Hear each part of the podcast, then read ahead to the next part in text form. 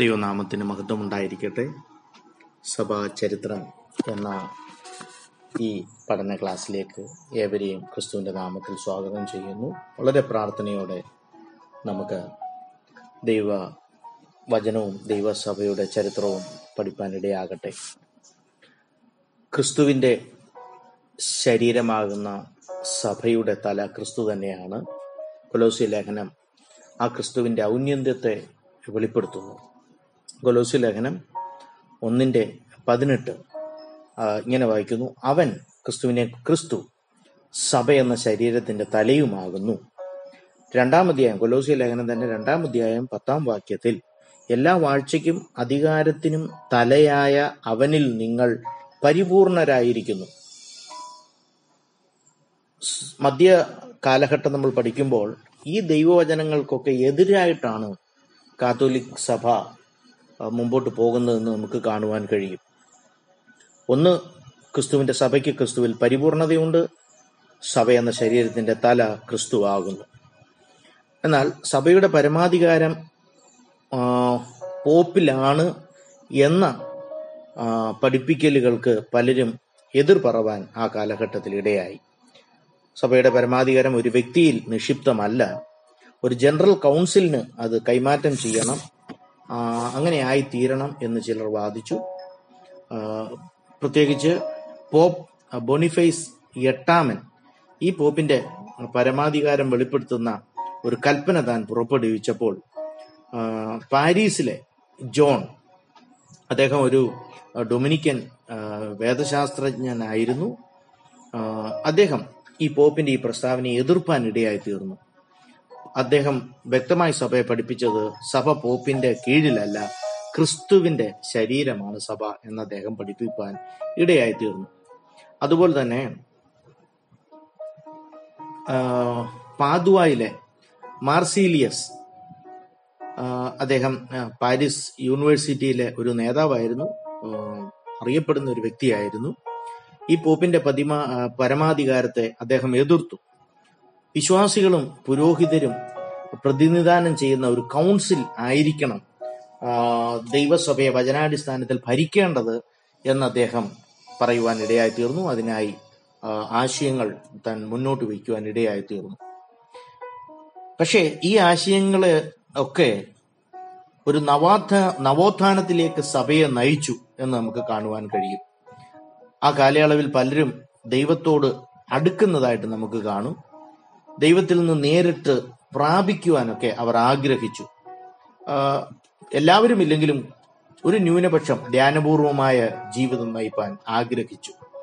സഭയുടെ ജീർണിച്ച ദുഷിച്ച പ്രവണതകൾ മനമെടുത്ത് വചനാടിസ്ഥാനത്തിലേക്ക് മടങ്ങി വരുവാൻ പലരും ആഗ്രഹിച്ച കാലഘട്ടമായിരുന്നു മധ്യകാലഘട്ടം. ഇവിടെ എടുത്തു പറയേണ്ട ചിലരുണ്ട്. വിക്ലിഫ്, ജോൺ ഹസ്, സവനാറോള മുതലായവർ വ്യക്തിപരമായ വിശ്വാസത്തിന് ഊന്നൽ കൊടുത്തു. ദൈവവുമായി വ്യക്തിപരമായ ഒരു ബന്ധം വേണം എന്ന് ആഗ്രഹിച്ച് പഠിപ്പിച്ച വ്യക്തികളായിരുന്നു ഇവരൊക്കെ. പുതിയ സഭയിലേക്ക് മടങ്ങി വരണം എന്ന് ഇവർ ഊന്നി പറഞ്ഞു. എന്ന് പറഞ്ഞാൽ സഭയുടെ പല ദുഷിച്ച പ്രവണതകളും വചനാടിസ്ഥാനത്തിലുള്ളതല്ല, അതുകൊണ്ട് സഭ പുതിയ നിയമം വിവക്ഷിക്കുന്ന യഥാർത്ഥ സത്യസഭ അതിന്റെ കാര്യങ്ങൾ മനസ്സിലാക്കി ആ പുതിയ നിയമ പഠിപ്പിക്കൽ അടിസ്ഥാന ഉപദേശങ്ങളിലേക്ക് സഭ മടങ്ങി വരണം എന്ന് ആഗ്രഹിച്ചിരുന്ന വ്യക്തികളായിരുന്നു ഇവരൊക്കെ. പാപ്പാമതത്തിന്റെ അരാജകത്വവും അസാൻമാർഗികത്വവും ഒക്കെ ഇവരെ വ്യാകുലപ്പെടുത്തി. അവർക്ക് ഇതൊക്കെ കണ്ട് അവർ വിഷമിപ്പാൻ ഇടയായിത്തീർന്നു. അതിലുപരി സഭയുടെ തെറ്റായ അല്ലെങ്കിൽ വഴിവിട്ട പഠിപ്പിക്കലുകളിൽ ഇവർ മാനം നൊന്തു. സഭയുടെ വിശുദ്ധി ഒരു അളവ് വരെ നഷ്ടപ്പെട്ടു എന്നവർ മനസ്സിലാക്കി. ഇവരെ കുറിച്ചൊക്കെ ഒന്ന് നമ്മൾ നോക്കുകയാണെങ്കിൽ ജോൺ വിക്ലിഫ് ഓക്സ്ഫോർഡ് യൂണിവേഴ്സിറ്റിയെ ചുറ്റിപ്പറ്റിയായിരുന്നു തൻ്റെ ജീവിതം മുഴുവൻ.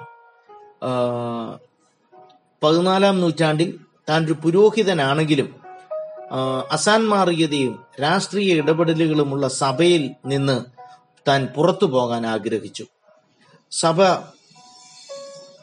സഭയെ സാമ്പത്തിക ദ്രവ്യാഗ്രഹത്തിൽ നിന്ന് മാറ്റി നിർത്തിയാൽ ഒരു കാതോലിക സഭയിൽ അല്ലെങ്കിൽ ക്രിസ്തു സഭയിൽ ഒരു ഉണർവുണ്ടാകും എന്ന് താൻ തീരുമാനിപ്പാൻ അല്ലെങ്കിൽ അത് വിശ്വസിച്ച ഒരു വ്യക്തിയായിരുന്നു ജോൺ വിക്ലിഫ്. അദ്ദേഹം സഭാ സ്വത്തിനെതിരെ മാത്രമല്ല, അതിനെ താൻ ചോദ്യം ചെയ്തു. സഭ ഇങ്ങനെ സ്വത്ത് സ്വരൂപിക്കുന്ന ഒരാശയത്തിലേക്ക് വരരുത്, അതല്ല ദൈവം സഭയെക്കുറിച്ച് ആഗ്രഹിക്കുന്നത്. സഭ എന്ന് നമ്മൾ ഉദ്ദേശിക്കുമ്പോൾ സഭ ഒരു പൗരോഹിത്യ വർഗം, ഒരു മൈനോറിറ്റി, അവരാണ് അന്ന് സഭയെ നിയന്ത്രിച്ചിരുന്നതും അങ്ങനെ സ്വത്തുക്കൾ സഭയുടെ പേരിൽ വാങ്ങിക്കൂട്ടുകയൊക്കെ ചെയ്തുകൊണ്ടിരുന്നത്. അതിനെ ജോൺ വിക്ലിഫ് എതിർക്കുവാൻ ഇടയായി തീർന്നു. വിശുദ്ധന്മാരോടുള്ള പ്രാർത്ഥനയും തിരുശേഷിപ്പിന്റെ വണക്കവും ഒക്കെ നിർത്തൽ ചെയ്യാൻ താൻ പരമാവധി ശ്രമിപ്പാൻ ഇടയായി തീർന്നു. ഇദ്ദേഹവും ജോൺ വിക്ലിഫും പോപ്പിന്റെ പരമാധികാരത്തെ ചോദ്യം ചെയ്തു. ദൈവവചനം വായിച്ചു കഴിയുമ്പോൾ അതിനനുസരിച്ച് സഭ മടങ്ങി വരണം. ഇത് എല്ലാ കാലയളവിലും പലരും ആഗ്രഹിക്കുന്നെങ്കിലും തുറന്നു പറഞ്ഞിരുന്നില്ല. പക്ഷേ ജീവൻ പ്രാണഭയത്തിലാണെങ്കിലും ജോൺ ഹസ് വിക്ലിഫ്, ഈ സവനാറോള, ഇവരൊക്കെ അത് തുറന്നു പറയുവാൻ ഇടയായി തീർന്നു. അധികാരങ്ങളെ, സിംഹാസനങ്ങളെ, പോപ്പിന്റെ അധികാരത്തെ ഒന്നും ഭയക്കാതെ വാതുറന്ന് പ്രസ്താവിപ്പാൻ ഇടയായി തീർന്നു. തിരുവെഴുത്തുകളാണ്, സഭയല്ല എന്ന് പറഞ്ഞാൽ അന്നുണ്ടായിരുന്ന സഭ, ക്രിസ്തുവിന്റെ ശരീരമാകുന്ന സഭയെക്കുറിച്ചല്ല, അന്നുണ്ടായിരുന്ന റോമൻ കാത്തലിക് സഭയല്ല, തിരുവെഴുത്തുകളാണ് ആത്മീയ ജീവന്റെ ഒരു സ്പിരിച്വൽ ലൈഫിന്റെ ഫൗണ്ടേഷൻ അല്ലെങ്കിൽ ഫൗണ്ടെയിൻ അല്ലെങ്കിൽ ആത്മീയ ജീവിതത്തിന്റെ ഉറവിടം തിരുവെഴുത്തുകളാണ് എന്നിവരൊക്കെ പഠിപ്പിക്കാൻ തുടങ്ങി. എന്ന് പറഞ്ഞാൽ സഭ പറയുന്നതിനേക്കാൾ ഉപരി നമ്മൾ തിരുവെഴുത്തുകളെ ശ്രദ്ധിക്കണം. സഭ തെറ്റിപ്പോയാലും തിരുവെഴുത്തുകൾ അതുപോലെ ഇരിക്കുന്നത് കൊണ്ട് സഭയുടെ ആശയങ്ങളെക്കാൾ, സഭയുടെ പഠിപ്പിക്കലുകളെക്കാൾ തിരുവെഴുത്തിന് ഊന്നൽ കൊടുക്കണം എന്ന് ഇവരൊക്കെ പഠിപ്പിക്കാൻ ഇടയായി തീർന്നു.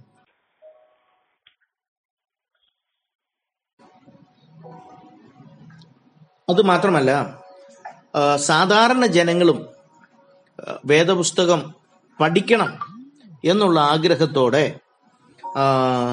അവർ ഈ വിക്ലിഫ് ഇംഗ്ലീഷിലേക്ക് വിശുദ്ധ തിരുവെഴുത്തുകൾ ഭാഷാന്തരം ചെയ്യുവാൻ ഇടയായി തീർന്നു. അതിന് മുൻകൈ എടുത്തൊരു വ്യക്തിയായിരുന്നു വിക്ലിഫ്. ബൈബിൾ എന്നൊക്കെ നമ്മൾ കേട്ടിട്ടുള്ളത് ആദ്യമായി ഇംഗ്ലീഷിലേക്ക് പരിഭാഷപ്പെടുത്തിയ തിരുവെഴുത്തുകളാണ്.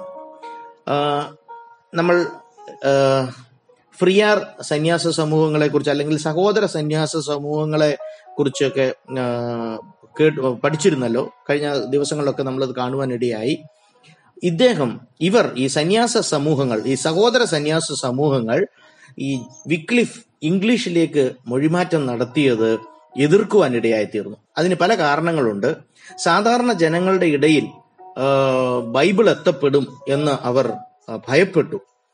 അങ്ങനെ സാധാരണക്കാർ ഇത് വായിക്കരുത്, അതിന്റെ വില താഴ്ത്തി കാണിക്കും എന്നൊക്കെ അവർ പറഞ്ഞെങ്കിലും ജനം സഭയുടെ പഠിപ്പിക്കലും വചനവ്യവസ്ഥയും തമ്മിൽ താരതമ്യം ചെയ്യുവാൻ ഇടയായിത്തീരും എന്നാണ് അവർ ഭയപ്പെട്ടത്. കാരണം ഈ മധ്യവർത്തികളായി പ്രവർത്തിക്കുന്ന പുരോഹിതന്മാരുടെ സ്ഥാനം അതോടെ ഇല്ലാതെയാകും എന്നവർ ഭയപ്പെട്ടു. എന്ന് പറഞ്ഞാൽ പൗരോഹിത്യ ശുശ്രൂഷയെ തന്നെ എതിർക്കുവാൻ സാധ്യതകളുണ്ട്. പഴയ 1-ാം നൂറ്റാണ്ടിലെ സഭയെ പോലെ പുരോഹിതന്മാരും വിശ്വാസികൾ എന്നുള്ള വേറുകൃത്യമില്ലാതെ സഭ ക്രിസ്തുവിന്റെ ശരീരമായ ഒരപ്പത്തിന്റെ അവകാശികളാണ്, എല്ലാവരും ക്രിസ്തുവിൽ ഏകോദര സഹോദരങ്ങളാണ് എന്ന പഠിപ്പിക്കലുകളൊക്കെ സാധാരണ ജനം മനസ്സിലാക്കി ഇപ്പോഴുള്ള പൗരോഹിത്യ വ്യവസ്ഥയെ ജനം അല്ലെങ്കിൽ വിശ്വാസികൾ എതിർക്കും എന്നവർ ഭയപ്പെടുവാൻ ഇടയായി തീർന്നു. അതിന് കത്തോലിക്ക സഭ ചെയ്തത് 1382 വിക്ലിഫിനെ ഓക്സ്ഫോർഡ് യൂണിവേഴ്സിറ്റിയിൽ നിന്ന് പുറത്താക്കുവാൻ ഇടയായി തീർന്നു. വിക്ലിഫ് സാധാരണ ഒരു മരണമാണ് മരിച്ചത്. എന്നാലും തന്റെ മരണശേഷം കോൺസ്റ്റാൻസ് സഭാ കൗൺസിൽ അദ്ദേഹത്തെ ഹെററ്റിക്കായിട്ട്, എന്ന് പറഞ്ഞ ദുരുപദേശകനായി പ്രഖ്യാപിച്ചു. എന്തെങ്കിലും ഒരു ആക്ഷൻ ഒരു വ്യക്തിക്കെതിരെ, ഒരു പുരോഹിതനെതിരെ എടുക്കണമെങ്കിൽ അദ്ദേഹത്തെ ദുരുപദേശം അല്ലെങ്കിൽ എന്തെങ്കിലും ഒരു തെറ്റ് കാണിക്കണം. അങ്ങനെയാണ് വചനത്തിന് വിരുദ്ധമായി, സഭയ്ക്ക് വിരുദ്ധമായി പഠിപ്പിച്ചു എന്ന് പറഞ്ഞ് വിക്ലിഫിനെ അവർ ദുരുപദേശനായി, ഹെററ്റിക്കായി ഡിക്ലെയർ ചെയ്തു അല്ലെങ്കിൽ പ്രഖ്യാപിച്ചു. താൻ മരിച്ചതിന് ശേഷമാണ് ഇത് സംഭവിക്കുന്നത് എന്ന് മനസ്സിലാകണം. അദ്ദേഹത്തോടുള്ള പക ഒടുങ്ങാത്തത് മൂലം ശവക്കല്ലറ കുഴിച്ച് വിക്ലിഫിന്റെ അസ്ഥികളൊക്കെ എടുത്ത് കത്തിച്ചു കളഞ്ഞു. അപ്പോൾ നമുക്ക് മനസ്സിലാകും സഭ എത്രത്തോളം സത്യത്തിൽ നിന്നും ദൈവസ്നേഹത്തിൽ നിന്നൊക്കെ അകന്നുപോയി. ഒരു മരിച്ച വ്യക്തിയുടെ അസ്ഥികൾ പോലും എടുത്ത് കത്തിക്കണമെന്നുണ്ടെങ്കിൽ ആ ദൈവസ്നേഹം പോയിട്ട് മാനുഷിക സ്നേഹം ജാതികൾ പോലും ചെയ്യാത്ത അത്ര അധപ്പതിച്ച അവസ്ഥയിലേക്ക് ഒരു ചെറിയ സഭയുടെ കാര്യമോ ഒരു ചെറിയ വിദ്യാഭ്യാസമില്ലാത്ത ഒരു ലോക്കൽ പ്രദേശത്തെ ആൾക്കാരും അല്ല, ഇത് സഭാ കൗൺസിലാണ് ഇങ്ങനൊരു തീരുമാനം എടുത്തത്. അപ്പോൾ സഭയുടെ ആത്മീയ അന്തരീക്ഷം മനസ്സിലാക്കുവാൻ ഇത് ഏറെ നമുക്ക് മറുപടി തരികയാണ്, ഏറെ നമുക്ക് വഴികാട്ടിയായി മാറുകയാണ് ചെയ്യുന്നത്. പിന്നെ ഈ സാധാരണ പ്രഭാഷകർ, വിക്ലിഫ് മാത്രമേ മരിച്ചുള്ളൂ, അദ്ദേഹത്തിന്റെ ആശയങ്ങൾ മരിച്ചില്ല. സാധാരണ പ്രഭാഷകർ അല്ലെങ്കിൽ പ്രാസംഗികർ അദ്ദേഹത്തിന്റെ ആശയങ്ങളെ ഇംഗ്ലണ്ട് മുഴുവൻ പ്രചരിപ്പിക്കാൻ ഇടയായി തീർന്നു. അതുകൊണ്ട് 1403 ഇങ്ങനെ വിക്ലിഫിന്റെ ആശയങ്ങളെ പ്രചരിപ്പിക്കുന്നവർക്ക് പരമാവധി വധശിക്ഷ വരെ കൊടുക്കാം എന്ന് സഭ, റോമൻ കത്തോലിക്ക സഭ വിധിക്കുവാൻ ഇടയായി തീർന്നു. പക്ഷേ അവരുടെ ഭീഷണിക്കൊന്നും വഴങ്ങാതെ സ്കോട്ട്ലൻഡ്, ബൊഹമിയ, ഇന്നത്തെ ചെക്കോസ്ലോവാക്യ അല്ലെങ്കിൽ ദ റിപ്പബ്ലിക് ഓഫ് ചെക്ക്, ആ ബൊഹമിയ, പോളണ്ട്, ഹംഗറി എന്നിവിടങ്ങളിലേക്ക് വിക്ലിഫിന്റെ ആശയങ്ങൾ വളരെ വേഗം വ്യാപിക്കുന്നതായിട്ടാണ് ചരിത്രം നമ്മളെ പഠിപ്പിക്കുന്നത്. വിക്ലിഫിനെ പോലെ തന്നെ വളരെ വില കൊടുത്ത ഒരു മനുഷ്യനാണ് ജോൺ ഹസ്.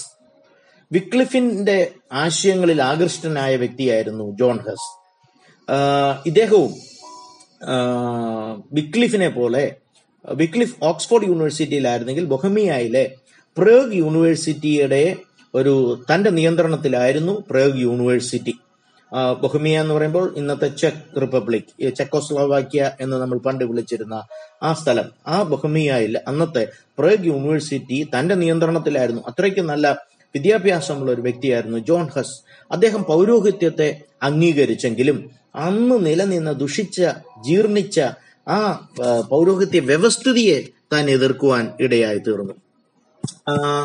താൻ ഈ വിഗ്രഹ വണക്കത്തെയും തീർത്ഥാടനങ്ങളെയും വ്യാജ അത്ഭുത രോഗശാന്തി എന്നൊക്കെ ഉള്ള പ്രചരണങ്ങളും, എന്ന് പറഞ്ഞ് ഇന്ന സ്ഥലത്ത് പോയി ഇന്നടത്ത് എന്ന് പ്രാർത്ഥിച്ചാൽ സൗഖ്യം കിട്ടും എന്നൊക്കെയുള്ള വ്യാജ പ്രചരണങ്ങളെയൊക്കെ താൻ എതിർക്കുവാൻ ഇടയായി തീർന്നു. അത് മാത്രമല്ല, വിശ്വാസികൾക്ക് വീഞ്ഞു കൊടുക്കുന്നത് ആ നൂറ്റാണ്ടുകളിൽ നിർത്തി എന്ന് നമ്മൾ കാണുവാനിടയായല്ലോ, അതിനെയൊക്കെ താൻ ശക്തമായി വിമർശിക്കുവാനിടയായി തീർന്നു. അപ്പൊ വീഞ്ഞുകളിൽ ഒരു പുരോഹിതന് അംശിയാകാൻ പറ്റുന്നത് പോലെ തന്നെ വിശ്വാസികൾക്കും അതിൽ ഭാഗമാകാം എന്ന് താൻ വാദിക്കുവാൻ ഇടയായി തീർന്നു. പിന്നെ ഈ പോപ്പ് പാപച്ചീട്ട് വ്യവസ്ഥയും അതിനെ എതിർക്കുവാൻ ഇടയായി തീർന്നു. ആരെങ്കിലും ഒരു തെറ്റ് ചെയ്ത് കഴിഞ്ഞാൽ പൈസ കൊടുത്ത് അത് അവര് പാപം ക്ഷമിക്കപ്പെടും എന്നുള്ള ആ വ്യവസ്ഥിതിയൊക്കെ താൻ ജോൺ ഹസ് എതിർക്കുവാൻ ഇടയായി തീർന്നു. ദൈവത്തിന് മാത്രമേ പാപങ്ങളെ ക്ഷമിപ്പാൻ കഴിയൂ എന്ന് താൻ പഠിപ്പിച്ചു. ആത്യന്തികമായ നിയമം സഭയല്ല തിരുവഴുത്താണ് എന്ന് അദ്ദേഹം പഠിപ്പിക്കാൻ ഇടയായി തീർന്നു. ഇദ്ദേഹത്തിന്റെ ഈ പഠിപ്പിക്കലുകൾ കാരണം 1411 പോപ്പ് ഹസിനെ സഭാപ്രശ്നാക്കി, സഭയിൽ നിന്ന് പുറത്താക്കി. 1415 ചക്രവർത്തിയുടെ സുരക്ഷ ഉറപ്പോടെ, തനിക്കൊന്നും പറ്റത്തില്ല, ചക്രവർത്തി ഉറപ്പ് കൊടുത്തിട്ടാണ് താൻ കോൺസ്റ്റൻസിൽ നടക്കുന്ന കൗൺസിലിൽ തന്നെയും വിളിച്ചു. താൻ പങ്കെടുത്തു. തന്റെ ആശയങ്ങൾ അവിടെ പരസ്യമായി പ്രഖ്യാപിക്കാൻ അവസരം കൊടുത്തു. തന്റെ ജീവന്റെ സുരക്ഷ ചക്രവർത്തി ഏറ്റെടുത്തത് കൊണ്ടാണ് താൻ പോയത്. താൻ പോകാൻ വിസമ്മതിച്ചു, പക്ഷേ ചക്രവർത്തിയുടെ വാക്കിനാൽ താൻ പോകുവാൻ ഇടയായി തീർന്നു. പക്ഷെ അവിടെ ആ കൗൺസിലിൽ നടന്നത് താൻ ചെയ്യാത്ത പല കുറ്റങ്ങളും തന്റെ മേൽ ആരോപിച്ച് തന്നെ ഒരു തൂണിൽ കെട്ടി അവിടെ തന്നെ കത്തിക്കുന്നതാണ് നമ്മളെ ചരിത്രം കാണിക്കുന്നത്. ഇത് സഭയാണെന്ന് ഓർക്കണം. ഒരു കൗൺസിലാണ് തീരുമാനമെടുക്കുന്നത്. ഒരു വ്യക്തിയെ കത്തിച്ചു കളയുക, ഇന്നത്തെ മതവിദ്വേഷികൾ, സുവിശേഷ വിരോധികൾ ചെയ്യാൻ മടിക്കുന്ന കാര്യങ്ങൾ ഒരു സഭാ കൗൺസിൽ ചെയ്യുമ്പോൾ ആത്മീയമായി എത്ര അധപ്പതിച്ചു എന്ന് മനസ്സിലാക്കണം. പക്ഷേ ജോൺ ഹസ് മരിച്ചെങ്കിലും ജോൺ ഹസിന്റെ പഠിപ്പിക്കലുകൾ മരിച്ചില്ല. ഹസിന്റെ സഭ ഏകദേശം ജോൺ ഹസിന്റെ സഭ 1620 വരെ ബൊഹീമിയയിൽ നിലനിന്നു. അതിനുശേഷമുള്ള ഈ പ്ലൈമൗത്ത് ബ്രദറൻ സഭയും മൊറേവിയൻ സഭയൊക്കെ ഉളവായത് ഈ ജോൺ ഹസിന്റെ സ്വാധീനത്താലാണ്, തന്റെ പഠിപ്പിക്കലുകളാലാണ്. നമ്മുടെ സമയം ഇവിടെ അവസാനിക്കുന്നല്ലോ. ദൈവം എല്ലാവരെയും ധാരാളമായി അനുഗ്രഹിക്കട്ടെ.